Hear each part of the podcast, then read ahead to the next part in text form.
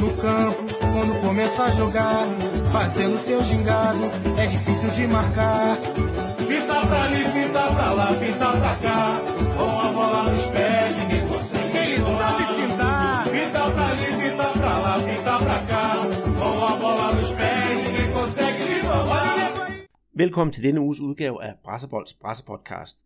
Podcasten, hvor vi snakker om brasiliansk fodbold set fra alle vinkler, om det er fra den sydamerikanske, fra den danske eller fra den europæiske. Ja, alt hvad du har brug for at vide om fodbold i Brasilien og om brasiliansk fodbold. Og det er netop, vi skal starte med at snakke om selve Brasilien, fordi det brasilianske landshold har spillet fodbold, og det har Peter, som sidder nede i Brasilien, og jeg, Andreas, sidder jo ja, hjemme i Danmark, det har vi begge to set, og vi har glædet os over de resultater, der har været. Så skal vi kigge lidt på ja, den brasilianske pokalturnering, som er gået ind i sin afgørende fase, og det er spændende, med mere spændende på, hvis man kan sige det på den måde. Så har vi selvfølgelig ligaen, som vi også lige øh, kigger forbi, og så skal vi også se, om der er nogle tidligere Superliga-spillere, der har formået at score i den brasilianske liga, eller noget, der minder derom.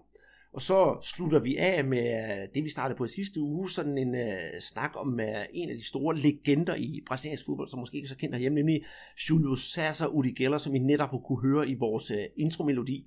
Og uh, der har jeg gravet en uh, ny spændende historie om, uh, om, om César Geller frem, om dengang han spillede sammen med selveste, selveste Pala. Den historie, den ved jeg, du glæder dig til at høre, Peter, for den kendte du ikke i forvejen, da, da, da jeg nævnte den. Men allerførst, øh, så skal vi jo til, til det, vi lige sådan plejer at gøre, det at høre, hvad vi hver især har lavet i, øh, i ugens løb, siden vi sidst lavede podcast. Og Peter, du går jo evigt og altid til øh, juniorturneringer eller ungdomsturneringer. Er det ikke rigtigt, for jeg synes, du poster mange billeder på, både på Twitter og, og ja, du har din egen scout øh, hjemmeside på Facebook, hvor du fortæller om dit arbejde. Øh, hvad har du været ude at lave den forgangne uge? Jeg var faktisk ude at se rigtig mange kampe i den brasilianske Serie A. Det blev til til tre stykker i løbet af, af fem dage. Ikke? Og så, så var der også en, en øh, uh, U20-kamp, uh, øh, som jeg fik, fik set. Og uh, jamen, det er jo det, jeg, jeg, jeg skal leve af, så at sige. Uh, det, uh, det er jo det, jeg også uh, jeg bruger, altså forbereder mig på. Det, og det er også derfor, jeg, jeg har lavet den her scout-side. Fordi der er faktisk rigtig mange i Danmark, der ikke ved, hvad, hvad sådan en, en fyr han, han laver. Og så ud over det der, så havde jeg så også snakket med en, en øh, fodboldklubejer øh, i Uruguay, i nærmere betegnet Montevideo. Ikke? Så, men jeg snakkede med i, i to timer om, om øh, hans projekt. Han vil gerne lave sådan en præsentation. Og, og det kan være, at jeg skal ned og, og se på det øh, på, på et eller andet tidspunkt. Han starter noget om oktober måned. Så um, hvis det går, øh, går i orden, så, så skal jeg for første gang i ja, nogensinde til, til den her lille ja, det er et lille land, ikke, som er, er mindre end Danmark, men som producerer den ene stjernespiller efter den anden. Så, så det, det glæder jeg mig til at håbe, der kommer noget af i forhold til at, at finde nogle talenter, ikke, og så skulle sende dem til, øhm, øh, til skandinavisk øh, fodbold. Øh, det er i hvert fald det, som øh, ham jeg snakket med, han, han håber på. Så det, det bliver, bliver rigtig spændende. Og så, ja, ud over det, så lytter jeg jo også sådan lidt med i podcast sådan rundt omkring der. Der var der så en, som jeg jeg glæder mig rigtig meget til at, at høre. Det var jo Sort Snak, øh, som jo er FC Midtjyllands øh, det, fanradio, kan man kalde det. Altså uafhængig af klubben, de siger deres egne meninger, men, men øh, de arbejder godt sammen med, med de danske mestre. Ikke? Og det var vedrørende ham, den, den nye tier, de, de har fået, og, og der kom du jo også rigtig, rigtig fint på, på banen. Det gjorde jeg nemlig, og så fletter du jo meget hurtigt ind, hvad jeg har fået lavet den forgangne uges løb, og det var faktisk i, i, i tirsdag, nu vi optager her, det er torsdag. De har sådan haft lidt kommunikation frem og tilbage med mig, om jeg havde lyst til at kommentere lidt på Evander, fordi øh, det skal jo ikke være nogen hemmelighed, at vi kender ham jo godt, Peter, og vi har jo to år siden, hvis man spoler tilbage i vores podcast, der kan vi finde en podcast, hvor øh, du og jeg snakker om ham, og ja, Peter Banke, som var med til at lave programmet Størst ned i Brasilien, også snakker om ham. Men i Midtjylland, der var han altså et relativt uskrevet blad, og de vidste ikke, hvilken appelsin de havde fundet i deres, deres turban. Og det var jeg med til sådan at, at forklare dem lidt om, jamen, hvor har han spillet hen, og ja, hvad, er, hvad er Vasco for, for en klub, og hvem har han spillet under som træner, og så videre, hvad er hans kvaliteter. Og jeg synes, det var enormt morsomt at, at, at være med på, på Midtjysk, om jeg så må sige. Nu bor jeg jo ikke så langt fra Herning, men alligevel, øh, de havde vir- virkelig ja, nytte af, hvad jeg havde at sige, og jeg synes, det var fantastisk at være med, og jeg stiller gerne op en anden gang, hvis der skulle være noget med Evander, fordi ja, vi følger ham jo stadigvæk tæt, selvom han er kommet til Herning og ikke spiller i, øh, ja, på San Januario, hvor du har set ham spille flere gange. Ja, og, der, og også ros til, til den, her, den der podcast, så snart, fordi de netop gør det, de prøver at komme nogle spadestik dybere, netop at tage fat i, i os i forhold til, til Evander. Det kunne være, at vi havde sagt pas, men, men både du og jeg kender ham jo rigtig godt, ikke? og så er det jo fornøjelse at kunne, kunne bidrage øh, med, med nogle informationer. Ikke? Så ja, jeg har set ham en, en del gange, ikke? også da han var, var ja, selvfølgelig en, en, en del yngre, ikke? hvor han var i, i Vasco da Gama, og han, han var det helt nye store talent og spillede på 17-landsholdet. Og ja, kæmpe forventninger til ham, ikke? og da vi har snakket om det tidligere, ikke? da Nene han skiftede til, til São Paulo, der var det jo så uh, Evander, der, der fik uh, titallet Øh, plus også, at han blev rykket fra sådan lidt mere... Han, han spillede faktisk ikke som en øh, defensiv midtbanespiller, men han spillede den der 8, som man kalder hernede. Ikke? Du har oprydderen, der er 5'eren, ikke? og så er der 8'eren, der er sådan ham, der, der søger lidt med, mere med frem, men også har defensive øh, forpligtelser. Og der kom man så op på, på den mere offensiv rolle øh, på, på det her hold, og det, det gik rigtig godt i starten. Så blev han skadet, og der, der var nogle, nogle problemer, og han, han lavede nogle dumme ting, øh, også i forbindelse med en, en udkamp i Copa Libertadores, hvor han, han nærmest øh, ja, øh, ironiserede over den måde, som, som fansene de øh, behandlede ham og, og nogle af hans øh, holdkammerater på. Og det, det får du jo også fortalt i den her podcast, ikke? At, at det er altså en hård skole. Øh, man skal lægge øre til rigtig meget øh, skidt og møg, hvis, hvis man ikke lige øh, ja, skal sige, leverer, som, som fansene forlanger. Og det er altså fans, mange af dem, ikke, som tjener få penge og bruger rigtig mange af dem på at komme ind og så se holdet. Ikke? Og så hvis de ser en, en spiller, som måske ikke lige giver det, virker som om han giver det 110 øh, procent, så, så får man øh, dem på, på nakken, og det er et eller andet sted meget øh, naturligt. Men luftforandring, det var nok det, der skulle til, ikke? og så må vi håbe, at den jyske luft, den øh, kan, kan, kan flytte ham derop, hvor han virkelig kan, kan gøre en forskel. Ja, og jeg glæder mig enormt meget til at se, hvad der sker ude på, på, på, på heden med ham. Så øh, ja, jeg skal nok følge ham ekstremt nøje, Peter. Det er måske lidt svært for dig at skulle sidde og se Superliga-kampe nede i, i Belo Horizonte, men øh, for, mit, for mig er det ikke noget problem. Men uh, nu når vi snakker om, du sagde jo, at han, uh, han havde spillet på U17-landsholdet og sådan noget, nu skal vi jo snakke om det rigtige landshold, for det er jo det, som har, har, har taget fokus, eller jeg har været brugt en del tid på her den sidste uges tid, boede i Brasilien, også øh, sådan lidt herover i, i Europa, dog knap så meget som, som i Brasilien. For det brasilianske landshold, de har haft to venskabskampe. Den ene mod USA, Brasilien vandt 2-0, og så til sidst her, der var der det, man i Brasilien kalder for goleada, altså goalshow nærmest, hvor Brasilien de udraderer øh, El Salvador med hele 5-0 i øh, en lejestue af en, øh, af en anden verden. Hvis vi sådan hurtigt lige skal sådan øh, gribe kampen an, Peter, så, så starter jeg ud, det gør jeg gerne, og så siger jeg, ved hvad, det var dejligt, øh, at Brasilien endelig kunne, kunne vinde en stor sejr, og det var interessant at se, og Richarlison fik virkelig stemplet, ind på det, stemplet sig ind på det brasilianske landshold. Men jeg vil stadigvæk komme med en lille smule malurt i det her bære. Var det ikke på en ekstrem billig baggrund for, ja, øh, man skal jo altid kigge indad, så jeg siger, jeg synes ikke, at El Salvador var meget bedre end det, CSC Old Boys hold, jeg spiller på hver mandag aften. Og jeg, jeg, jeg er meget enig. Det var på en ekstrem billig baggrund. Altså, det, El Salvador ligger nummer 72 på, på FIFAs øh, verdensrangliste. Ikke? Og de kom lige fra, øh, jeg tror den sidste kamp, der spillede, der vendte de 2-1 på et mål i overtiden over et, et hold, som ligger nummer 201 eller andet på, på ranglisten.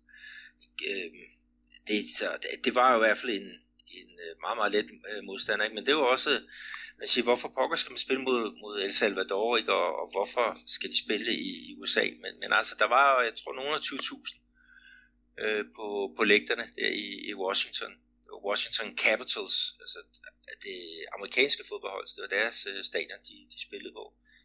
Og, og der var der var rigtig mange øh, fra El Salvador, der, der bor i, i USA. Ikke? Så, så det gør jo også et andet sted, at den, den bliver interessant at, at lægge øh, netop der. Ja, altså, det, det var jo således i forhold til USA, ikke? at, at øh, den første kamp, der hed øh, Chichi, han er så udskiftet på, på seks øh, positioner. Og det gjorde jo, at øh, ja, hele bagkæden, inklusive målmanden, ikke? der var kun én tilbage fra, fra det første opgør, og det var jo øh, Marquinhos. Ellers så var det jo så Neto, øh, som havde den historie, ikke? at han har, han har været udtaget 25 gange til det brasilianske landshold ikke? Øh, under en periode på 8 år, under tre forskellige øh, landstræner, ikke? Og, og så nu her, så får han så endelig øh, de første spilminutter på, på landsholdet, ikke? Og, altså han, han kunne godt have taget, taget, taget sin lænestol øh, med, fordi der var ikke særlig meget at, at lave. Ikke? Og så har vi jo Eder Militant på, på højre bakken. Øh, vi havde, hvad var det, Philippe, øh, det, var, der, det var det, det, der var inde ved siden af Mar- Marquinhos, ikke? og så havde vi på venstre bakken Alexandro fra, fra Juventus. Så det var sådan et, et helt ny ting, ikke? og så var det jo fedt at se Artur fra Barcelona på den defensive øh, øh, midtbane. Ja, som du siger, Richarlison øh, startede øh, helt, helt frem, ikke? Øh, og så havde vi selvfølgelig gamle kending i Neymar og, og Filipe Coutinho, og så sammen med Douglas Costa, som var den bedste spiller i den første kamp, og som var lidt, øh, ja, han hang lidt i bremsen øh, den her gang, selvom han var oppe i Usain Bolt fart på, på den tidspunkt. Jeg tror, det var 36 km i timen. Ja, det var, det var helt vildt. blev mål til, mm. ikke? Men, men øh, ja, altså, det, jo, det jo et eller andet sted, den her periode, de er i nu, ikke? fase 1, som de kalder den i Brasilien, der kører op til, til nytår, hvor de skal se nogle, nogle nye spillere i, i aktion. Ikke? Og det fik de jo et eller andet sted. Så kan du så spørge en dag, som kan Titi bruge det til noget? Både ja og nej. Ikke også? Altså, diskussionen den går så også i Brasilien på, hvad, hvad, hvad, hvad, hvad skal der ske nu? Richarlison, tre mål. Øh, hvor god er han? Er det, er, skal han overtage efter Gabriel Jesus, for der ikke gjorde det store til, til, til VM? Men altså, jeg synes, øh, der er noget at tage med i kufferten for, for Chichi.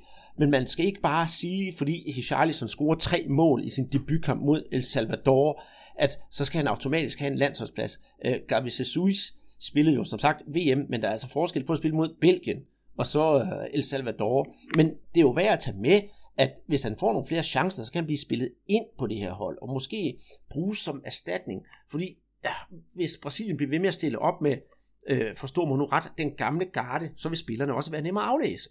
Så derfor kan der være lidt udskiftning, og det vil være rigtig, rigtig godt. Øh, hvis der er noget, jeg sådan skal sådan sætte en, en, en finger på, så er det på de der, ja, på for eksempel venstre bakpladsen, der tror jeg så, at Alexandro, han er der altså kun på lån tid, fordi altså, jeg synes jo mere og mere, man ser Marcelo, jo bedre og bedre bliver han. Så der, for eksempel den plads er der bare ingenting at diskutere om. Men midterforsvaret, der kan man måske godt sige, jamen, skal vi prøve noget nyt her, og hvem skal være bindeledet mellem altså forsvar, midtbane og angreb. Det kunne jeg godt tænke mig, at, at, at der blev arbejdet mere med, at prøve måske lave nogle flere konstellationer med nogle, nogle spillere. Øh, Casimiro, ja, altså jeg synes også, han stadigvæk er, er selvskreven, men altså sådan lidt, øh, hvordan, hvordan kan vi lave den bedste øh, kombination af spillere mellem de to bagerste kæder, det kunne være rigtig interessant at se. Ja, afgjort. Og, og så noget andet sådan rent øh, taktisk, som, som vi så, ikke? det var jo, at, at, øh, at Neymar og så Felipe Coutinho Øh, sådan som jeg ser det, så vil Chichi gerne arbejde på, at de kommer til at ligge tættere sammen, og så mere inden centralt. Altså hvor de under VM, der så man jo meget over i, i venstre side, ikke? hvor det så også var Marcelo, der, der lå bag os der, således at de fik en eller anden en Bermuda-trekant, øh, de tre, ikke? fordi de, de, ja, alt spillet, de forsvandt simpelthen over i, i deres side. Øh, så, så der, der skal i hvert fald laves et eller andet for at, at gøre øh, hvad skal vi sige, holdet mere øh, ligevægtigt. De, de, de tabte noget af deres balance ved at, at, at rykke øh, øh, Felipe Coutinho øh, fra højre kant, så at sige, og så, så øh, på venstre øh, midtbane, eller offensiv midtbane, lidt afhængig af, hvordan man kigger på det. Men, men, det, men det er i hvert fald noget, der jeg synes, der, der kunne blive meget, meget øh, spændende. Ikke? Øh, noget andet, der, der også blev snakket om, at det er de der backs, som, som han har brugt, at det er nogen, som han vil have sådan måske til at holde sig lidt længere tilbage, for ligesom at, at, at lukke øhm, holdet for, ja, at man ikke bliver så sårbar over for, for kontraangreb. Men der kommer også bare det der med, hvis, hvis Marcelo er med, ikke? Altså han, han skal jo frem over, over stepperne. Og så Danilo, Nilo, som spillede den første kamp mod USA på højre bakken, han er måske en, der er lidt mere disciplineret, så man får lukket af på, på den led. Øh, det, det, det synes jeg var, var nogle, nogle spændende ting, øh, som man kunne, kunne få ud af, af de her kampe. Mm. Men så i forhold til Richarlison, øh, Andreas, så er det det der med, jamen, altså han blev et eller andet sted udtaget som en erstatning for, for Pedro, som, øh, som er topscorer, der var topscorer i den brasilianske sag, ham fra, fra Fluminense. Og Pedro er jo en anden type. Han er sådan mere en, en stor, øh, fysisk stærk spiller, som er teknisk god, og, og som scorer mål på, på mange forskellige øh, fasonger. Og virkelig har fået sit store gennembrud i år hernede i, i Brasilien, ikke? og snakker om Real Madrid allerede øh, har, har kigget på ham. Men, men der var så det der med, at, at hvis vi siger, at vi skal finde et alternativ til Gabriel Jesus, så, øh, så er der selvfølgelig Roberto Firmino, som også scorede i den første kamp mod, mod USA, ikke? som er, er selvskrevet. Men der er så det der Richarlison, han er måske lidt mere Gabriel Jesus-typen. Øh, jeg synes stadigvæk, at Gabriel Jesus han er en bedre fodboldspiller end Richarlison. Øh, han er mere ham, der kan ligge også med ryggen til målet, og, og, og, og være ham, der bliver sådan en opspilstation, og så rykke i, i dybden. Richarlison er også god til at, at rykke i dybden, og, og afslutte både med højre og venstre. De to mål, han laver her, ikke? det er jo fantastiske, gode afslutninger. Virkelig et kort øh, aftræk. Men, men så kommer så igen det der med, kan han så tage den der rolle, hvor han står med, måske med ryggen til målet og, og er spilstation. Der, der kan jeg godt se nogle udfordringer. Så, så for mig så ligger han mere til at, at ligesom han gør i Everton, ligge ude på, på kanten. Men da spillede i Amerika, Mineiro, der, var han, øh, der lå han øh, helt frem i et, øh, på, på 20-holdet, der spillede han øh, alene øh, på, altså på spidsen, øhm, og så havde de to kanter, og på så, hvad hedder det, CB-holdet dengang, der var han så del af et, øh, af et nærmest et to-mandsangrib med øh, Marcelo øh, Toscano, ikke? og, og de, de arbejdes fantastisk, og, og var med til at rykke holdet op i, i Serie A ved deres, ved deres øh, arbejdsgiver. Øh, så, så ja, fantastisk godt, øh, men, men han fortjener at, i hvert fald at blive udtaget igen, øh, Richardson. Men, men jeg, jeg kan ikke se ham som, som en af Brasiliens øh, to bedste angriber, øh, centrale angriber. Ikke lige i øjeblikket, men han er stadigvæk god. Ja, absolut. Der skal lægges nogle flere lag på, før han kommer sådan længere op, og netop som du siger, skal være en helt uh, topangriber.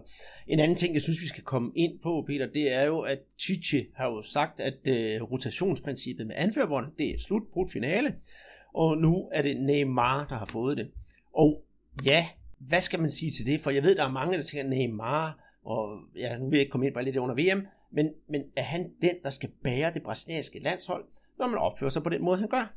Og jeg vil til Neymars forsvar sige i den her El Salvador-kamp, at øh, hvis man ser bort fra Richarlison og hans, øh, Richarlisons hattrick, så øh, er det Neymar, der synes jeg gjorde nogle rigtig, rigtig gode ting, viste nogle gode takter. Der var, øh, altså, han scorede selv et mål, og så ligger, han, øh, så ligger han også selv op til et par stykker også. Så det eneste, som man måske sige negativt om, det er, at han varmer bolden for meget, fordi han lige vil lave sit lille Neymar-show. Men som anfører, der synes jeg faktisk, at han gjort et rigtig, rigtig godt stykke arbejde. Og det er måske netop anførbindet, der skal få ham videre i den her proces til at blive, ja, han vil jo gerne være verdens bedste, netop til at blive det.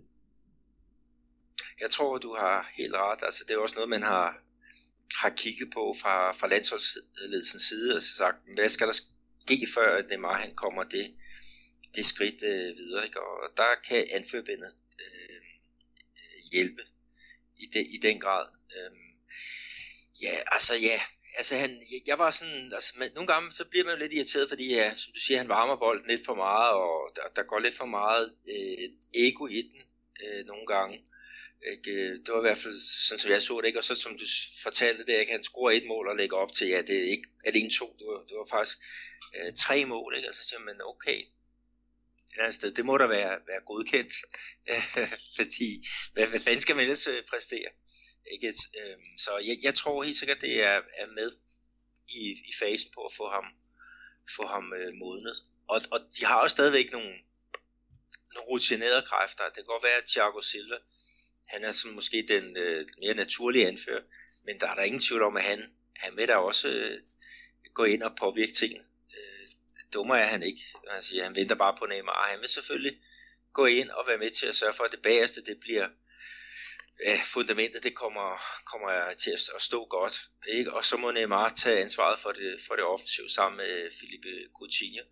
Og så ja, droppe alle de der øhm, problemer, som der var i hvert fald i starten af VM, ikke? Som, som forsvandt, synes jeg, i de sidste kampe. Han var fantastisk mod Mexico, mm. og gjorde det også øh, rigtig godt mod, mod Belgien. Så jo, øh, jeg, jeg er meget enig i, i dine øh, betragtninger der, Andreas. Jamen, det er, det er jeg glad for. Men nu mangler vi jo bare, at øh, Brasilien de så ja, skulle møde en ordentlig modsætter. Det vil jeg rigtig, rigtig glæde mig over. Og det er jo her, vi kommer tilbage til den her polemik med League of Nations her hjemme i Europa, og, og, og de sydamerikanske hold, der ikke kan få lov til at komme, komme til fadet. Men jeg har jo også set, at Peru, de har jo altså spillet venskabskampe mod Tyskland og, og Holland, så, og Chile mener jeg også spillet mod Japan, hvis jeg ikke tager helt fejl. Øh, så jeg tænker på, at Brasilien de burde da kunne finde nogle mere øh, kan sige, modne og bedre modstandere end netop lige øh, El Salvador og ja, USA, dem vil jeg altså også lige slå lidt på truppen for at sige, de er altså ikke synderligt gode, de var jo heller ikke trods alt med til, til VM. Ja, det er rigtigt. Altså, de næste, der, er, der ligger og venter om, om hjørnet, ikke, det er øh, Saudi-Arabien, øh, som, som vi faktisk nævnte sidste gang. Det var inden det blev offentliggjort, sagde nu, nu ender det nok med, at de skal spille der. Ikke? Og det, det blev det så. Og så skal de spille øh, det der Super Classico mod Argentina, ikke? Og, og begge kampe, de skal så spilles i, øh, ja, på Saudi-Arabisk, hedder det det, øh, jord. Så det er jo også et eller andet sted noget med promovering og, og nogle, nogle oliedollars øh, i, i CBF's øh, bunende øh, kasse. Øh, så, så sådan er det, men jeg havde i hvert fald også gerne set dem spille mod nogle, nogle europæiske modstandere. Og nu skal de så spille to kampe igen i november måned, og så må vi se, hvad der, der kommer op. Det, jeg, jeg frygter lidt, det bliver Katar, øh, som, som skal være med i Copa America her næste år. Ikke? Og så Uruguay, og så bliver det spillet, øh, ja, sikkert i, i Katar. Det er sådan, hvad jeg går og, er lidt øh, nervøs for. I, men, men, jeg vil sige, så, så vil jeg vente om sige, så hører de det her først. Altså, de næste kampe for det brasilianske landshold, det er mod Katar og Uruguay. Og øh, ja, skal vi ikke sætte en øh, kold Guadana på højkant, hvis det ikke bliver dem? Ja, det ved jeg, det ved jeg ikke, om jeg tør. øh, men øh, det. Men, men noget, noget andet også, Andreas, som, som jeg lige glemte at, at få med her, det var også, øh, at nu fik vi Arthur med på, på midtbanen. Og øh, hvis man sammenligner ham med for eksempel øh, Fregi øh, fra Manchester United, og, og så Lucas øh, Paquetá, som, som ligger inde i det der område, som skal ligge øh, tæt på, på Casemiro, i, i det vi kan kalde fremtidens øh, Brasilien. Der synes jeg godt nok, at øh, Arthur han gjorde, gjorde det øh, rigtig godt. Øh, det der er helt specielt ved ham, det er jo, at han, han er ikke den type, der, der forfalder til, til lange afleveringer. Han ligger der og, og pusher øh, bolden rundt, og så selvom han er presset, så får han altid på en eller anden mærkelig måde lige drejet den ene vej, drejet den anden vej og sluppet af med, med bolden. Han er god til selv at komme ud af, af pressituationer. Og så har han, læg mærke til det, en eminent øh, øh, ja, evne til at finde angriberne i øh, en mod en situation. Og det er i hvert fald noget, som, som som øh, med fart og, og, og dribling, dribling, eller hvad hedder det, evne til driblinger, som øh, Diego, eller hedder det, øh, Costa og, og Neymar, ikke? At, at det vil virkelig være, være noget, der vil, vil være gift for, for modstanderen, mm-hmm. hvis de bliver sat op ja. en mod en. Øh, der synes jeg desværre, at Fregi, han var lidt for, for passiv. Øh, han stemplede ikke så meget fremad, som han, han plejer at, at gøre øh, på, på klubholdet. Øh, nu har jeg ikke set ham for, for hvad hedder det, Manchester, hvordan han, han gør det der. Men i hvert fald, da han spillede i ukrainsk fodbold, der var det jo en af hans store forser. Og så Paketar, han øh, synes jeg stadigvæk øh, indeholder rigtig mange øh, gode ting, men man mangler nok øh, noget i sin, øh, sit, sit pasningsspil øh, for, at øh, han skal kunne overhale øh, Arthur. Altså det gengæld så er han jo mere målfarlig. Paketar, han går med helt i feltet og, og, og hætter, hætter på kassen og sparker udefra. Men øh, jeg, jeg synes, hvis vi snakker om det, så, så, så ligger han i pole position. Øh, Arthur. Mm, og, nu, mm, og nu du nævner øh, Lucas Paquetá, Peter, så kan du næsten gætte til, hvad jeg vil, hvilket emne jeg vil ind på nu, fordi nu vil jeg dreje den lidt øh, væk fra, fra det brasilianske landshold, og dog, fordi vi skal jo også til at videre i, i, i programmet her. Men, men ved hvad? CBF øh, afgør, hvornår de her øh, testkampe skal spilles, og CBF afgør også, hvornår der skal spille pokalkamp i Brasilien. Altså, der bliver udtaget ja, to spillere i det her tilfælde, Lucas Paquetá og øh, det. Og det vil altså sige, at de øh, får ja, 30 minutter hver på det brasilianske landshold til den her kamp mod El Salvador, og vupti bagefter, så skal de flyve direkte hjem til, øh, til Rio. Det skulle Lucas Paquetá, for han skulle spille pokalkamp dagen efter. Øh, jeg så billeder, hvor han var taget afsted flyet, jeg så billeder fra øh, video fra øh, lufthavnen, hvor han kommer hjem og bliver interviewet. Nej, jeg er slet ikke træt, jeg skal spille øh, pokalkamp, og så videre, og så videre. Jeg sidder simpelthen og bliver så sur. Øh, og så sidder jeg på nuværende tidspunkt, det gør jeg så ikke, men du, jeg kunne godt sidde med en flamingo trøje på, fordi det, jeg synes simpelthen, det er under lavmålet, at man ikke kan arrangere landsholdspauser eller landsholdskampe og pokalturnering, så det hele flasker sig, at øh, ja, Flamingo skal tage en af deres topspillere, som ikke kan være med i så en vital kamp mod Corinthians. Og i den sammenhæng, så nu kommer, kommer hele bøtten her, øh, og det er, at øh, Fagner, som jo spiller for Corinthians, han var jo blevet skadet ifølge Corinthians, så han kunne ikke komme med til landskampen. Og øh, der gik rygter om, at han var skadet i fire uger. Men hvem spillede pokalkamp i går mod Flamingo? Det gjorde Fagner. Så det der med, at øh, Corinthians de laver lige en øh, falsk sygdom, og så får lov til at spille, det, det for at sige det mildt, det pisser mig simpelthen af. Er du ikke den eneste, der, der, der kigger med, øh, med det med ja, en, en, en, øh, en sund skepsis, ikke? fordi hvor, hvor, skade skadet var han egentlig? Øh, kunne han have været taget med til, til landsholdssamling? Øh, og, og, og spillet måske kamp nummer to. Ja, det, det, kunne, det kunne det jo tyde på, men, men han blev så sorteret fra.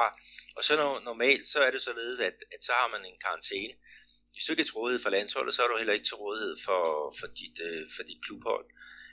Øh, men, men, øh, men sådan fungerer det altså ikke her. Ikke? Og der kommer vi så igen til, til den historie med Chichi, som har været træner i, i Corinthians. Ikke? Og der er mange, der, der mener, at de har lavet en, ja, en øh, sådan uheldig alliance.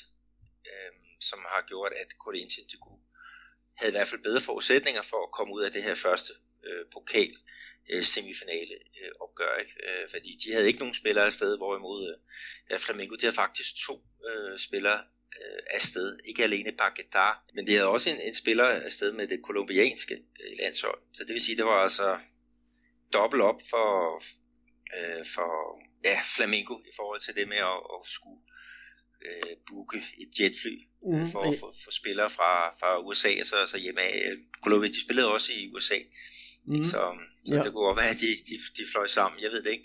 Ja, men, det, men alligevel, altså et Flamingo uden Lucas Paquetá og netop colombianer Kuala, det er jo ikke lige frem til sådan, det er virkelig noget af en svækkelse. Men inden mit blod det koger over, skal vi så ikke have en uh, lille pause med en iskold Guadalajara, og så tænke lidt på de glade stunder, der var i landskampen, og så høre et af Richarlisons mål kommenteret på brasiliansk tv, så kommer man da kun i godt humør.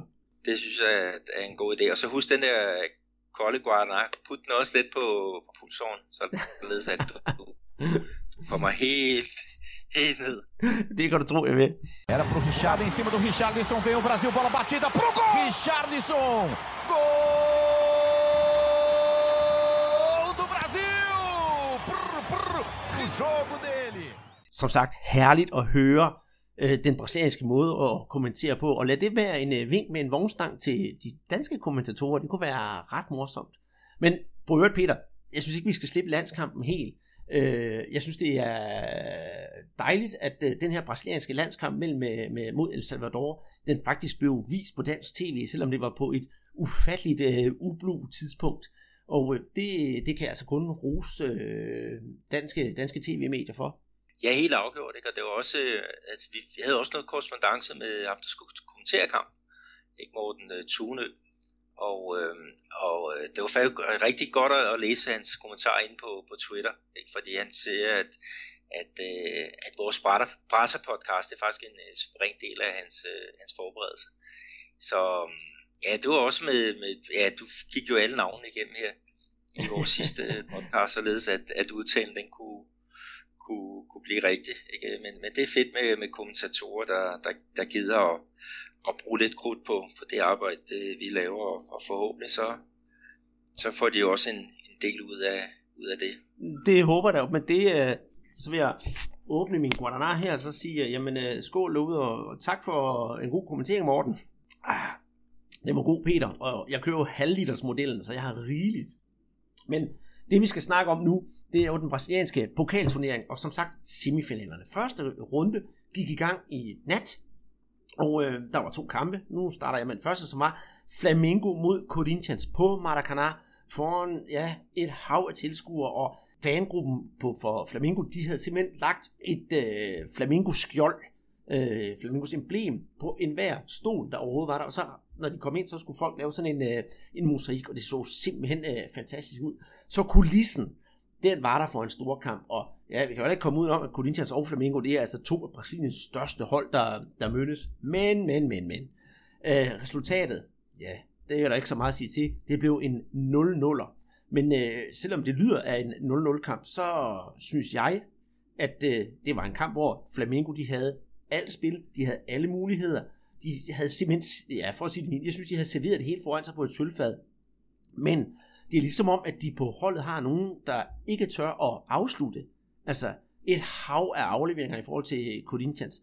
Boldbesiddelse gennemsnitligt på hele kampen på 63 procent de burde jo i hvert fald mindst have haft ja, et mål, så de kunne, kunne lukke og slukke, men det er ligesom om, jeg har forklaret det før, at øh, man vil gerne spille og spille og spille og spille og spille, men når det endelig kommer til det afgørende moment, så, så svigter de, og det kan jeg simpelthen ikke forstå. Øh, ja, jeg har måske nogle teorier selv, men har du måske en opskrift på, hvad er det, der går galt for Flamingo? For de øh, uh, gummiben? Ja, det, det er et godt spørgsmål. Altså også hvis du kigger på, er udover boldbesiddelsen, ikke, så har de jo også tre gange så mange afleveringer som, øh, som Corinthians.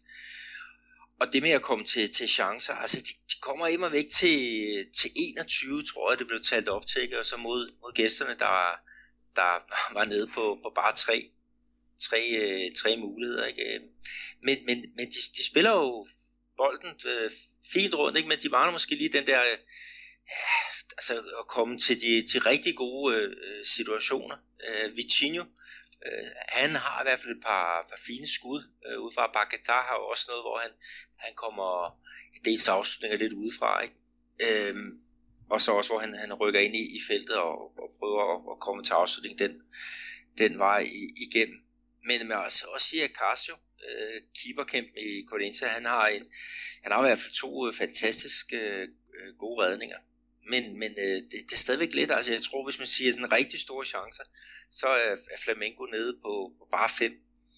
Men altså, vi skal jo lige have med, ikke, at, at uh, Corinthians, de, de dækker altså op, de har tre defensive midtbanespillere med, ikke, og de, de går simpelthen bare efter at, at få, få 0-0, ikke, og de har fået kritik for det, fordi hvordan kan sådan en stor klub have sådan en, en, en lille klubs uh, mentalitet, altså med at gå ind på Maracanã mod Flamengo, bare for at, at, overleve. Mm-hmm. Det, det, det er i hvert fald sådan, som, som tonerne øh, lyder. Jamen, jamen, ja, ja, ja, ja. Altså, jeg synes, de mangler, de mangler noget, altså, de mangler noget, noget fart, de mangler noget, noget power. Øhm, ham så de, de kørte med fra, fra start af, ikke? det var jo, øh, ej, nu kan jeg ikke huske, hvad han hedder, men, men altså, de har jo øh, øh, øh, altså flere angriber, som har, jeg tror han har lavet et mål i, i 14 kampe, hvad der ikke er, er så meget, ikke? og så har de Enrique Dorado, som har meget mere rutine, som, som jeg vil nok ville have skudt afsted fra, fra start, ikke? men, men øh, Flamengos træner må have haft en eller anden idé med, med galskab, men altså mod et hold, der, der pakker sig, så vil jeg da se at komme afsted på, på kanterne, og så få forlagt nogle, nogle afleveringer ind i, i feltet, øh, dels i luftspillet, ikke, hvor Paketak kunne, kunne komme, ikke, eller også hvad hedder det, skråt tilbage, hvor der også er, er flere andre, der kan komme og, ja. og, og, og skyde, skyde løs. Ikke? Ja, så, så det er jo nu afbryder det er også. lidt altså, vild, vildfart, eller vildskab og noget fart, som, som jeg måske savner. Ja, og, og også det der med de her indlæg, fordi selvom jeg nogle gange klandrer hæver for at være for, for passiv i sit forsvarsspil, så er han jo den der klassiske forsvarsspiller. Jeg tænker ham ligesom Mark Riber, der altid gik med op, og så skulle have den på hovedstød. Og det er han altså fantastisk til. Han har scoret en del mål, når han endelig får lov til at, til at, til at, til at komme op. Men, men det er rigtigt, der mangler det der galskab. Og, og jeg tænkte i går, da jeg sad og så det, jeg fik sådan en flashback til den der kamp, ligakamp, som, øh, som de havde Flamingo spillet mod Ceará her for to runder siden på hjemmebane, hvor det var sådan lidt på samme måde, Ceará, der bare pakkede sig for vildt. Og så siger jeg, gud, jamen, har de ikke lært af den kamp, netop det der mere fart, mere vildskab, og så videre, så videre. Men øhm, det er nu det. Altså 0-0 til Corinthians, det er jo så til, til deres fordel. Øh, træner Barbieri for Flamengo har bagefter været ude og været sådan lidt øh, mellem for noget over resultatet og sagt, jamen øh, jeg skulle ked af det her, det er sket, vi skulle have gjort det bedre. Og så lå han selvfølgelig bud og bedring, sådan rigtig klassisk, øh, til, til den næste kamp. Og den tror jeg faktisk bliver spændende, fordi det, der skal begge jo frem over stepperne for, for at vinde.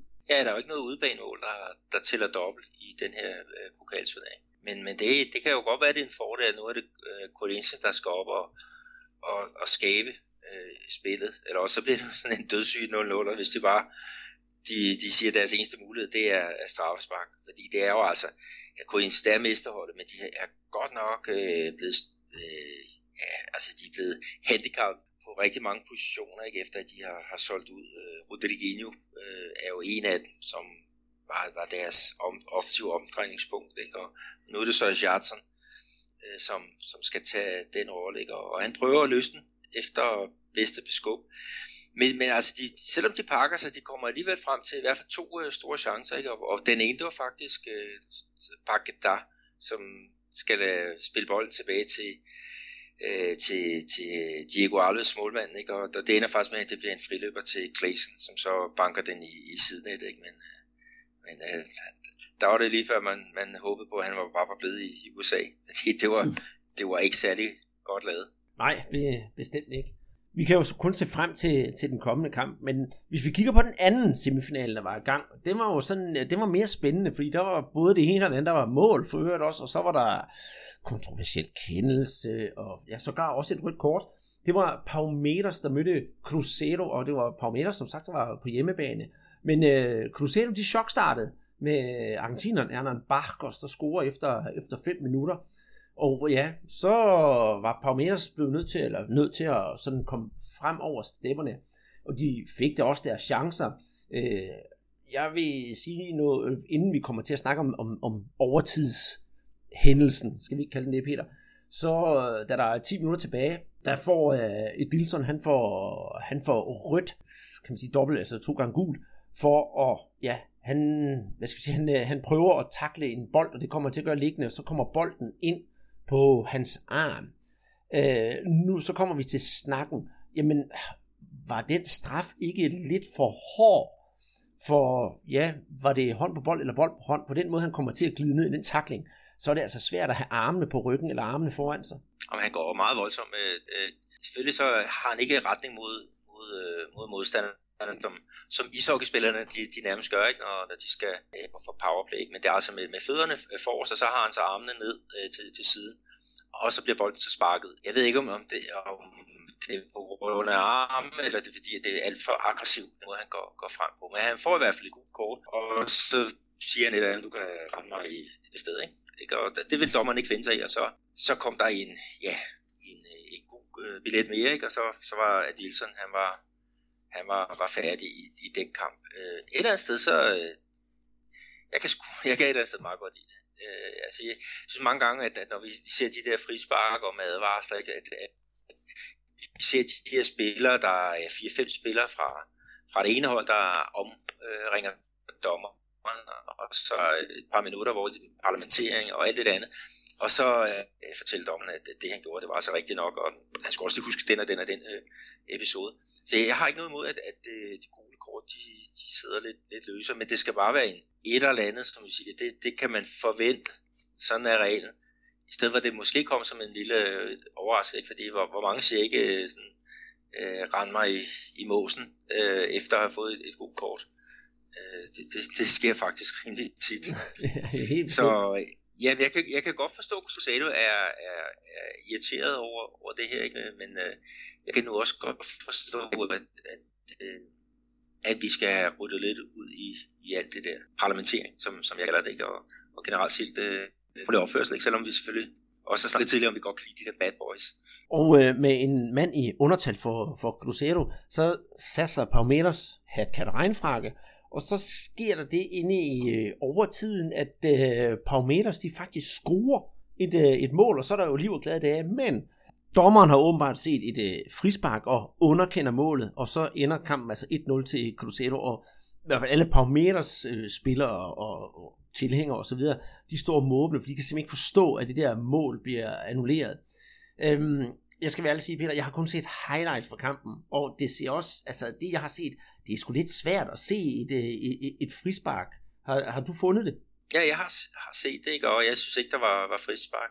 Crusaders målmand, han øh, går, går uden for det, det lille målfelt ikke, og går op i en duel med en egen forsvarsspiller og en, en spiller fra, fra Palmeiras, og øh, så taber han, han bolden, og så bliver den så vippet ind til, øh, til øh, øh, Williams, så putter den i mål. Altså jeg synes ikke, der sker noget som helst øh, ulovligt.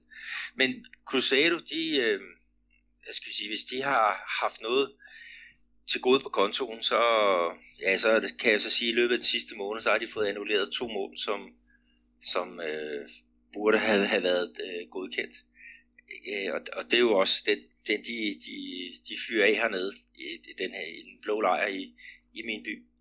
At øh, ja, man taber noget, man vinder noget på, på de ja, ja. Så her, der, der vandt de, men øh, de, de, de mener stadigvæk, de, de har en op. Mm. Men altså, der er i hvert fald lagt også i kakkeloven der til et spændende opgør her den 26. når, når returkampene spilles. Og man skal huske på, at øh, den brasilianske pokalturnering, der udover selvfølgelig ære, når de mange penge for at vinde den, så giver den altså også en plads i uh, Copa Libertadores. Og uh, i hvert fald, vi kan roligt sige, at uh, Cruz, øh, hvad er det, både Cruzeiro, de ligger lige med sådan en vis del i, i vandskorben for at komme med i Copa Libertadores. Men øh, Corinthians PT ligger ikke til at komme med i Copa Libertadores, så det vil jo simpelthen, de vil gøre alt for at, at vinde, for at komme ind i det forjættede land. Og når nu vi snakker om det forjættede land, så skal vi jo til at snakke om den brasilianske liga, netop hvor at, øh, ja, de øverste placerede, de kommer også med i, i Copa Libertadores, og i det netop afsluttede runde, som har været i den brasilianske liga, der har det simpelthen stået på derbydag, altså D-dag, for det er jo ene rivaliserende hold, der har mødt hinanden. Øh, jeg nævner det første, det er jo Botafogo og Fluminense. Og ja, hvem har ellers spillet, Peter? Jamen, så har vi jo så også det, der... Jeg vil lige tage med, at Fluminense Botafogo, det blev jo kaldt det Classico Vovo, altså bedstefars øh, Classico David, fordi det er to rigtig, rigtig gamle klubber Øh, i, i Rio de Janeiro. Og så har vi David Paulista, Palmeiras mod øh, Corinthians, og så har vi det, som hedder Granau, altså det, der bliver kaldt for det ondeste øh, derby i, i hele verden. Altså international mod, mod Grêmio, ikke? og øh, det, hver af dem har jo et nummer, og det her det er jo så Granau øh, 417, og det er altså ikke en liste over omkomne øh, spillere, øh, det er, er simpelthen øh, ja, numeriske rækkefølge, så næste er altså Grenau 418. Mm-hmm. Men, men øh, det, ja, altså det, det endte jo en, en øh, sejr til, til International, øh, som jo også er tophold. Ikke? Det vandt 1-0 over Grêmio, som jo vandt uh, Copa Libertadores uh, sidste år. Og uh, det blev Eddie Nielsen, som, uh, som blev matchvinder, og det skete 14 minutter ind i, i anden halvleg. Uh, altså et vil sige, det var jo ikke, uh, altså det, det var ikke så godt spillet, som, som man kunne, kunne håbe. Øh, men der var en masse polemik, som, som altid. Ikke, øh, 44.000 på Berrio i Porto Alegre, ikke? de var jo også med til at, at skabe en, en fantastisk ramme. Men, men synd, at spillerne de ikke øh, ligesom, fulgte op på, på det. Altså, der var en masse palaver, som der altid er. Øh, skubben og genparlamentering, og ja, efter, efter kampen, så, så hoverede internationals øh, spiller måske lidt for, for meget til, til et meget sensibelt øh, gæstehold, ikke? Og, og Renato Gaucho, øh, som jo er træner for, for Grêmio, ikke? Han, han havde faktisk fødselsdag, øh, og, øh, og øh, han, han var jo sur og, og prøvede at, efter kamp at komme ind i hjemmeholds omklædningsrum, ikke? fordi han skulle lige snakke alvorligt med, med et par af, af spillerne fra, fra International. Ikke? Men, men øh, da de mødtes i det omvendte opgør, ikke? Der, der var det jo et, en kamp, der endte uafgjort, og der hånede Renato Gaucho international for at have sådan en lille, lille klubs øh, mentalitet, ikke? fordi det var Kreml, der sad på det hele, og øh, ja, øh, boldbesiddelse, chancer, og, ja, og det, han kaldte det simpelthen for ja, et, et hold fra første division, som mødte et hold fra, fra anden division, ikke? Og, og det var jo et, et, et, ja, et, et knæ i skridtet, ikke? fordi International, de var nede i CB øh, sidste år, ikke? og det, det, det husker man, ikke? og ja, der bliver provokeret øh, over begge, over begge kanter. Mm. Og, ja. og jeg vil lige knytte en kommentar til det her, fordi op til kampen, der var der altså også en del ballade, både i medierne, og der var også noget ja, rent øh, fysisk ballade mellem tilskuere og sådan noget. Og øh, der snakkede jeg kort med øh, ja, Fabinho, som har spillet i Randers FC, som øh, jeg er blevet venner med, og øh, han er jo glødende international tilhænger, og han rystede kun på hovedet over alt det der ballade, der var. For han elsker Grenau overalt på jorden, ligesom vi også gør, Peter. Det er jo en fantastisk kamp, det må, det må man sige. Men balladen, den kan jeg altså godt undvære, at, at man har sådan lidt en, en hånlig og, og, og en ond tilgang til hinanden, når man, når man er på banen. Det, det er jo det er så også okay, man skal selvfølgelig ikke flæske hinanden, men, men alt det der, hvad kan man sige, den ligegyldige vold, det burde der jo ikke være med til sådan en kamp, hvor det egentlig burde være, øh, man burde fejre den rivalisering, der er, lad mig sige det på den måde. Ja, og, og man fejrer den jo også, øh, fordi man har indført nogle afsnit på, på, på stadion her i går, at, at man kan komme ind med, med hver sin øh, trøje. Altså hvis der er et kærestepar, ikke, hvor den ene holder med creme, og den anden holder med international, jamen så køber de billet til, til det afsnit, og så kan de gå, gå hånd i hånd øh, derind, ikke, og, og hånd i hånd der, derfra igen. Og det, det er jo en positiv ting, ikke? og så må vi så håbe, at det kan, kan gribe øh, om sig. Men, men øh, der, jamen, der var noget med billeder med ridende politi udenfor, ikke? hvor at, at der var kommet rambolage mellem øh, internationals fans og, og, øh, og politiet, ikke? Og, og det, det er bare noget, vi skal, vi skal have, ja, det skal vi have udryddet på, på en eller anden øh, façon, og ikke med, med kugler og tårgas. Nej, det skal man da forhåbentlig ikke. Men hvor med alting er, International de vandt 1-0, og øh, når man er et, nummer 1 i ligaen, og så vinder sin kampe, så kan man jo så gætte sig til, hvor International de ligger stadigvæk. Øh, nummer 2 i, øh, i ligaen, det var São Paulo. De mødte Bahia. Ikke så meget at snakke om den kamp. Bahia, det er jo et af de her nordbrasilianske hold, som sådan spiller lidt jojo Og São Paulo, de kørte en rutineret 1-0 sejr hjem. Ikke så meget til det. Men på tredjepladsen, Peter, der har vi jo Palmeiras, og de mødte Corinthians. Det er jo også et af de kæmpe opgør i, øh, i Brasilien, i hvert fald i São Paulo. Der er det øh, de to af de største klubber. Og ja, der var det Palmeiras, der trak længst stå. Ja, de, de vandt øh, 1-0, og det var selvom de spillede med, med otte reserver, de havde jo også øh, tankerne på øh, den her pokalsemifinale, ikke? og det kunne sige, Corinthians, de var jo også i den situation, at de skulle spille allerede her, hvad er det, onsdagen efter, ikke? men de, de har fået en ny træner, og han, han valgte så at, at prøve at finde øh, sit hold. Ikke? Men øh, øh, Palmeiras, de kom altså bedst ud fra, fra den. Øh, Deverson, han blev matchvinder, og hvis I kan huske hans øh, navn fra, fra sidste podcast, så var det også ham, der, der sammen med øh, Felipe Melo blev, blev udvist i, øh, i øh, den her Copa Libertadores øh, 8. Dels, øh, finale her i ja, forrige uge må det, det være. Ikke? Scolari, øh, Palmeiras træner, han blev så også øh, bortvist. Øh, og så, så, øh, men man altså fortjent nok øh sejr. Ikke? Altså, Palmeiras havde suverænt øh, mest bold og, og tre gange så mange afslutninger som, øh, som Corinthians, ikke? Som, som stadig selvom de er mesterhold, så leder de lidt efter at, at finde deres egen ben efter udskiftning på ja, de fleste af positionerne. Mm-hmm. Hvis vi kigger videre i tabellen også, der finder vi øh, uh, Flamingo, der mødte Chapecoense. Der er ikke så meget at sige til det. Flamingo vinder en pligtsejr på to mål. Uh, Diego laver oplæg, oplæg til det første, som Hene scorer, og så scorer Diego selv på straffespark til, til 2-0 sejren. Hvis vi skal kigge på det med lidt øh, danske øjne, så er der altså stadigvæk ikke spilletid til Jan Holim, den tidligere AAB'er. Øh, og det kan vi jo nok give øh, træneren skylden for, ja selvfølgelig. Men øh, efter at Chapecoense har fået en ny træner, så er Jan Holim altså kommet ud i øh, periferien på, hos øh, Chapecoense. Men øh, vi håber jo begge to, at øh, han kommer stærkt tilbage og får, får mere spilletid for den sydbrasilianske klub. Ja, vi kommer jo til at snakke lidt om ham også under Danskerdom øh, lidt senere, ikke? hvor øh, vi har jo ja, fire, fire andre øh, brasilianere, ikke, som har, har fortid her i, i danske Superliga. Dem, dem kommer vi så ind på der. Men ellers så øh, Atletico Mineiro, de øh, var jo så også i, i sving. Det var faktisk ind og se med, med øh, Frank Pilantra, som, som er øh, betting-ekspert, øh, dansk betting-ekspert, ikke? og han er så flyttet herned til, øh, til Minas Gerais. Han bor i faktisk Pelis øh, fødeby, Tres Corações. Men vi var inde og se den spil mod øh, Atletico Paranaense, og det blev en fantastisk kamp øh, Paranense, de kommer så foran 1-0, ikke? men så får Atletico, de forventer på mål af, af gode gamle Renato Silva, ikke? Elias, som har været inde på, øh, ja, som folk godt kan huske fra, fra landsholdssamling. Han scorede også, og så Ricardo Oliveira, den 37-årige øh, angrebsveteran, han, han puttede også ind, en øh, mener hans 10. mål Ikke? Og, og ellers er der godt gang i den på tribunen. Øh, det var det er fedt. Det er sådan en lille intim stadion plads til 24.000, og der var 20, og øh, det gungrede virkelig. Det, kan, det, tror, det tror jeg gerne, og, og, og i det hele taget, øh, hvordan er, er stemningen mellem de to hold? Nu hedder de jo begge to Atletico. Er der overhovedet nogen rivalisering? Fordi de kommer jo, altså, ja, fra, det ene fra, fra, fra Minas, og det andet kommer fra Sydbrasilien.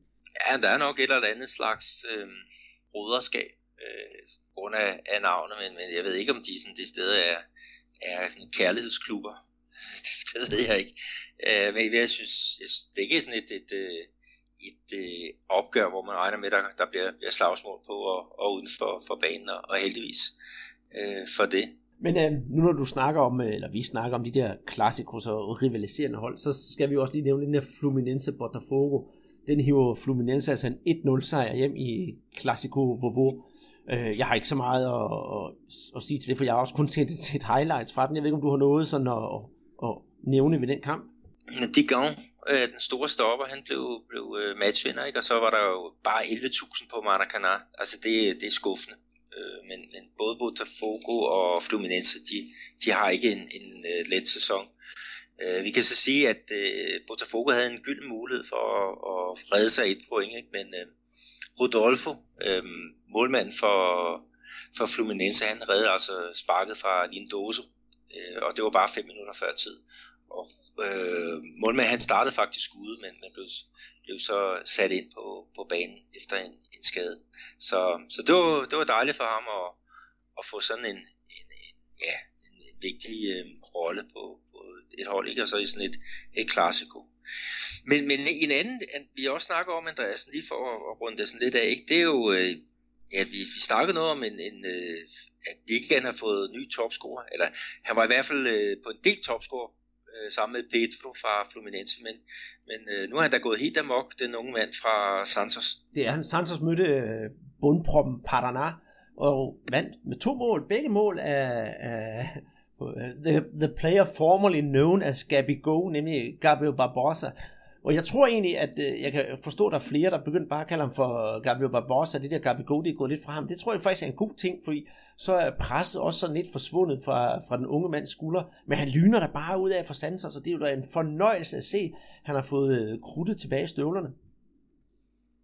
Ja, det, det er det helt afgjort. Vi snakkede også om her øh, sidste gang, at, at, at hvis vi skal bruge en, en, øh, en griber på, på landsholdet, jamen, så kunne han... Altså, det er sgu lige før jeg siger, at han fortjener en, en chance nu. Det er to fremragende mål, han, han scorer.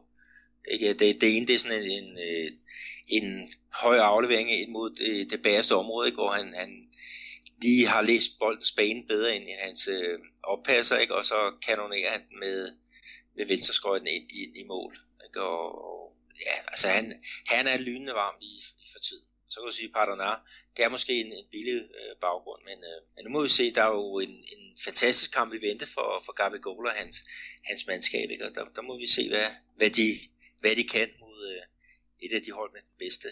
Ja, det er jo, jamen det kommer til, at vi skal snakke om kommende kampe, fordi det i dag fortsætter simpelthen bare i, i Brasilien.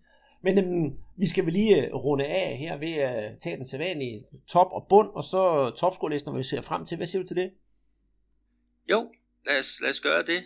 Øh, mm. International ligger nummer 1 øh, med 49 point efter 24 spillede runder, ikke? og så øh, ligger A point med São Paulo, som, som øh, ja, øh, de er lidt dårligere på, på målscoren. Så ligger Palmeiras på tredjepladsen med 46 point, altså der er 3 point op til teten.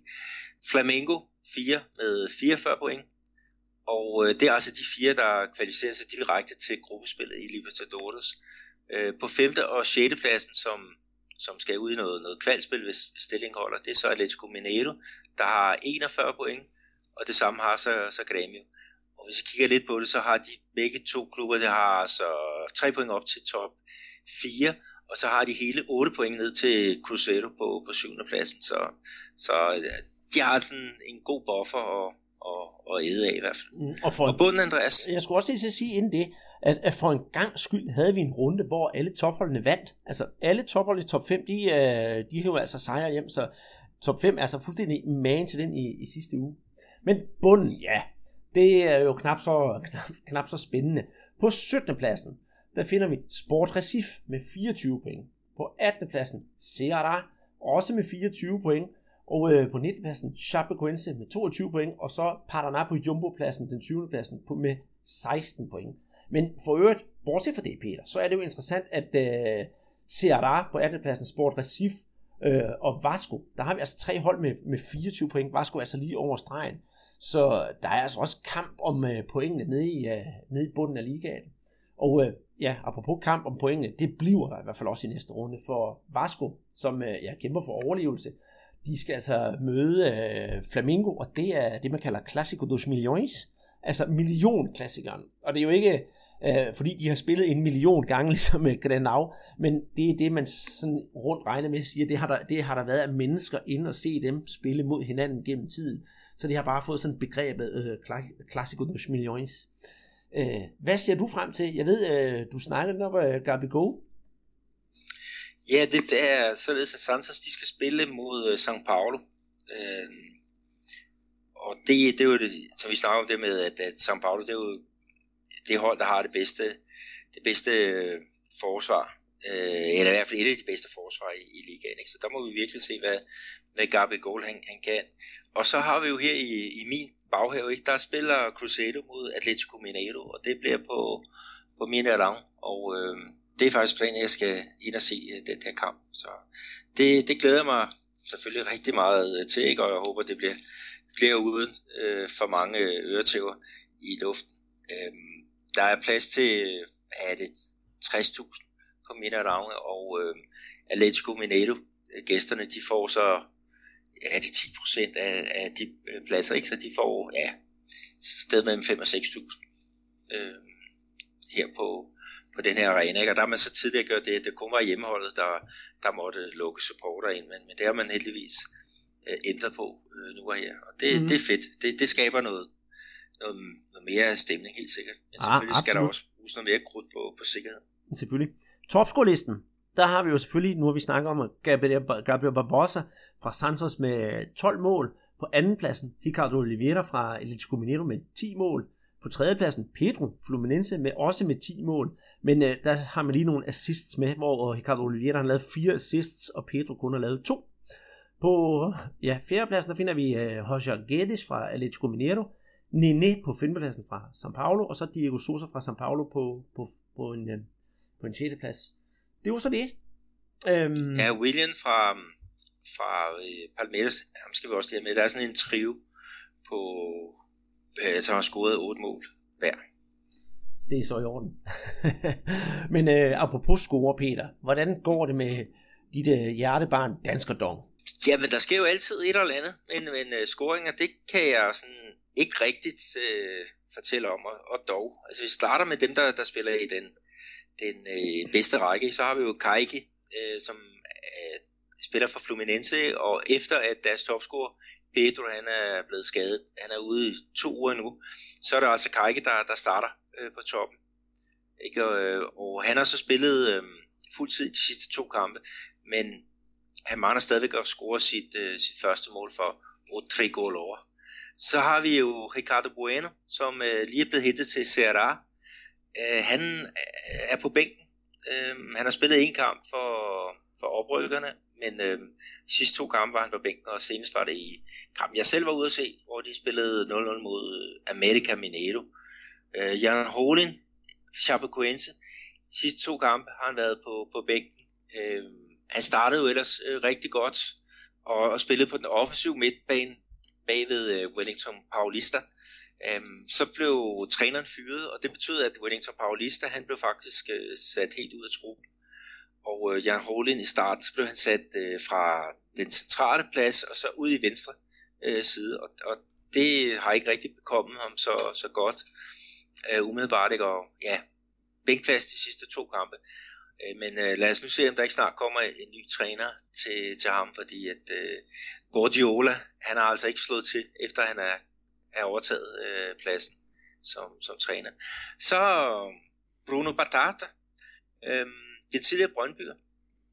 Han er kommet i finalen, øh, ham og hans øh, øh Operario. Øh, de øh, skal spille finale om CSC-mesterskabet. de kom øh, den vej via øh, to gange 0-0 mod Bragantino i semifinalen. Og øh, det betød, at det hele det skulle i straffesparks konkurrence, og der var det faktisk øh, Bruno, der åbnede ballet øh, for, for hjemmeholdet, og det med, de vandt øh, 4-2. Så det er sådan målet, vi har her. Ikke? Og nu skal vi spille finale, to finalkampe mod Guayaba, øh, som ligger i delstaten Mato Grosso. Og der, de, de skal spille på det, et af de der hvide elefanter, der kom ud af, af VM-slutrunden på det der stadion i Pantanal.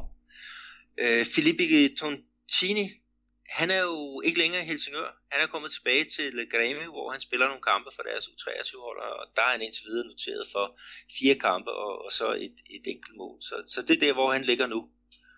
Øh, det var sådan status på. Jamen det håber jeg så med bliver bedre inden for de næste par runder. Det er jo dejligt, at Bruno Batata, han, øh, han, han har gang i, i en god karriere, efter han er kommet tilbage. Men øh, ja, et mål af Kajk eller Hålem, det ville sgu, det ville sgu være dejligt. Men øhm, nu skal vi altså til at afslutte den her podcast, og øh, da vi startede på i, i sidste uge, det er jo gaven, der blev ved med at give med Julio Sasser og Udi Geller. Og han har altså mange gode historier på ærmet om sig selv og sin karriere. Og øh, ja, der er nogle sjove nogle imellem, men der er også nogle knap så sjove, og så er der altså nogle af de mere interessante. Og øh, det er jo en af dem, jeg har fundet frem i dag, Peter. Og det er, øh, kan man sige, det kan vi sige, det var den dag selveste kongen, Pala, han øh, spillede for Flamengo. Og det er der måske mange, der ikke tror, at han har gjort, men det har han altså gjort en enkelt gang tilbage i 1979. Og dengang, der var, øh, der kan man vist roligt sige, at brasiliansk fodbold var på sit højeste, i hvert fald hvad, hvad, hvad klubfodbolden angår. Og Flamengo, det var creme, altså blandt creme af, det, af den brasilianske øh, fodbold. Og når de spillede kampe Flamengo, det var næsten lige meget, hvor, hvor hvilken slags kampe de spillede, så trak de omkring 100.000 mennesker på, på stadion på Maracanã. Og den her dag, der skal vi altså tilbage til øh, 1979, en øh, velgørenhedskamp, eller en, ja, en velgørenhed venskabskamp, som blev spillet øh, fredag den 6. april klokken halv 11 eller halv 10 om aftenen. Og øh, ja, hold nu fast på Maracanã, bare for en velgørenhedskamp, med, hvor Pala var på banen, der var der 139.953.000 betalende tilskuere. Så det er altså noget af en, øh, noget af en omgang. Og øh, inde på banen, det var helt specielt, øh, siger øh, Udi Geller, fordi han var jo vant til at spille for mange mennesker. Men bare det der med, at øh, Pala han skulle spille der, og han skulle spille sammen med ham. For så bestod angrebstrioen, man kan man sige, for Flamengo, den hed, hold nu fast, Zico, Bala og Udi Geller. Det kan jo næsten ikke blive bedre. Øh, kampen, med, kampen går i gang, og der var en, øh, en, en god stemning, men øh, der var også meget, meget rivalisering inde på banen mellem ja, Flamingo og Atletico Mineiro fra din by. Og Udi Geller, han, øh, han, han siger, det var en fantastisk kamp, hvor han var en lille smule nervøs, også fordi han skulle spille op til, til Pala. Pala scorede dog ikke i kampen. Men øh, han, øh, Uli Geller mener, at øh, den rivalisering, der er den dag i dag, og det, det ved du nede i øh, Belo Horizonte, at når Flamengo kommer på besøg hos Atletico Mineiro, så er der altså sådan lidt speciel øh, atmosfære. Øh, og der mener han, at det er grundstenen til den rivalisering, der er den dag i dag. Kampen, den er endte 5-1 til øh, Flamengo, og øh, det startede med, at øh, ja, Atletico Mineiro kommer foran, men øh, så skulle Zico hat-trick. Og øh, der er Uli Gerler, han, er altså mere, ligger, han ligger altså op til to af Zikos mål, og han siger selv, at øh, han synes, at han spillede en fremragende kamp, hvor han kunne øh, ja, også have spillet Pala fri til, øh, til et mål. Og øh, også om den kamp, så udtaler øh, Bakken Junior, eller Junior, han udtaler sig om, at øh, det sjove ved at have Udi Geller på, på banen, det var, at for Udi Geller, der kunne han drible så meget, at for ham, der var 1 kvadratmeter, det svarede til, hvordan Junior han skulle drible på 100 meter. Så man kan snakke lidt om, der er altså noget talent på banen. Og hvis vi kigger på i det hele taget den kamp, det var helt specielt, at øh, Flamingos hold, de havde altså spillere som, ja, øh, Bala, og så ja, Julio Cesar, øh, Carpargiani, som er træner den dag i dag, øh, Cantarelli Doninho, som jo også var med på 82 landsholdet, Hundinelli, ham kender du jo også, og selvfølgelig Junior. Og så på bænken, der havde de altså spillere som Raul Plasman, den tidligere landsholdsmålmand, og hvad hedder han, Claudio Down og Moser. Så det er jo altså ikke hvilket som helst hold, øh, Flamingo de stillede op med. Og jeg, da jeg sad og hørte om den her kamp, og Udi Geller, der fortæller om det, så tænkte jeg, ej, hold da op, hvor gad jeg godt at have været på stadion og se sådan et brag af en fodboldkamp. Så det var dagens øh, Udi Geller, om dengang Udi Geller, han var nervøs, fordi han skulle spille angrebspartner sammen med Pala. Ved du, Andreas, om man kan se nogle billeder øh, fra, fra den her match på, på YouTube? Fordi hvis, hvis der er, så skal vi da have lagt det op på, på vores øh, Facebook-side. Det kan man, det kan jeg love dig for. Øh, om ikke andet, så kan det være, at jeg kan få lagt en vis... Nu ved jeg ikke, hvor meget engelsk Udi Geller han taler, men det kunne være, at jeg kunne få ham til at sige et par, par, par, par vise ord om kampen. Og øh, han mener jo også, det er sådan en helt anden snak, og det må vi tage en anden gang, Peter, for året, øh, året efter, der spiller øh, Flamingo og Vasco, de spiller, eller undskyld, Flamingo og Vasco, Flamingo og Atletico Comunidad, de spiller jo en meget, meget øh, berømt Copa Libertadores kamp, som øh, er gået over historien, ikke for det gode, men øh, faktisk for, for det omvendte. Og han mener også, at den kamp, den 5-1, den var med til at ligge grundstenen for det øh, rivalisering netop, og had der var i den kamp året efter. Ja, det, det, er, det er, er helt sikkert. Øhm, det er således, at man har det, nogle klubber hernede, som, som er ligesom brødre. Øhm, altså når, når Flamingo er på besøg her i byen, så er det rigtigt, at når det, det spiller mod Atletico Mineiro, så, øhm, så er der lidt ekstra politi på, på gaden for at holde supporter skarne adskilt. Øhm, hvis man skal se øh, Cusero spille mod øh, Flamengo, jamen så går Flamengo fan, de går simpelthen stille og roligt øh, ned gennem den her hovedgade på vej ned til, øh, til øh, Mineirão. Og det kan de gøre uden nogen som helst problemer, og så selvfølgelig til der, deres afsnit. Altså der er et øh, venskabeligt forhold mellem øh, de to. Øh, til gengæld så er det omvendt, når Vasco de er, øh, er her i byen. Fantastisk venskabeligt øh, forhold til Atletico Mineiro, og øh, ja, der er krig på gaflen, når de skal spille mod øh, Crusade. Ja, og det, øh, det er faktisk ret morsomt, at der, selvom der er afstand mellem sådan to, øh, to klubber, der kan være den uh, form for rivalisering. Men uh, jeg vil gå ind og finde et uh, rigtig godt klip fra, fra den kamp, og så uh, kan det være, at man får lov til at se Sikus hattrick. Det var lidt synd, at Pala han ikke fik, uh, fik lov til at score, men alligevel 136.000 mennesker, 1000 mennesker til en, øh, en venskabsvelgørenhedskamp, det er altså kun noget at tage hatten af for. For når Zico for eksempel stadigvæk spiller sit øh, Jogo das Estrellas, så trækker det stadigvæk mange mennesker, men øh, slet ikke i det lag. Der snakker vi omkring øh, ja, 70.000. Ja, men det, det har også noget at gøre med, hvor mange pladser der er på, på det nye øh, Maracana. Så, så der er en naturlig årsag til det også. Yes, og øh, med de øh, vise ord for dig, Peter, så lukker vi podcasten ned for den her gang. Husk at følge os inde på Facebook og inde på, på Twitter også. Og hvis I har nogle spørgsmål, kom endelig øh, med dem. Ligesom Sort Snak, der gerne vil have noget videre med Evander. Hvis der skulle være en, øh, nogle tilhængere af en eller anden klub derude, og siger, gud, vi har da fået en eller anden brasilianer, er det noget, vi kender noget til? Så skal I ikke holde jer tilbage med at spørge, for vi kan garanteret komme med nogle informationer, som ja, de færreste ved. Og øh, når I så også har gjort det, så gå ind på iTunes og giv os nogle stjerner derinde, så vi kan ja, spise kirsebær med de store, som jeg plejer at sige. Og øh, jeg håber, vi ses igen i øh, næste uge til endnu en gang øh, Brasserbolds Brasserpodcast. Og øh, have en rigtig god weekend, og se nu at få set noget brasiliansk fodbold i øh, fjernsynet. Jeg tror, der bliver vist nogle kampe på dansk tv. Det er gå ind og så på Sofabold, og der står der mere om, øh, om de kampe, der kommer. Kan I have det rigtig godt. Med hilsen herfra, Andreas Knudsen og Peter Arnholdt.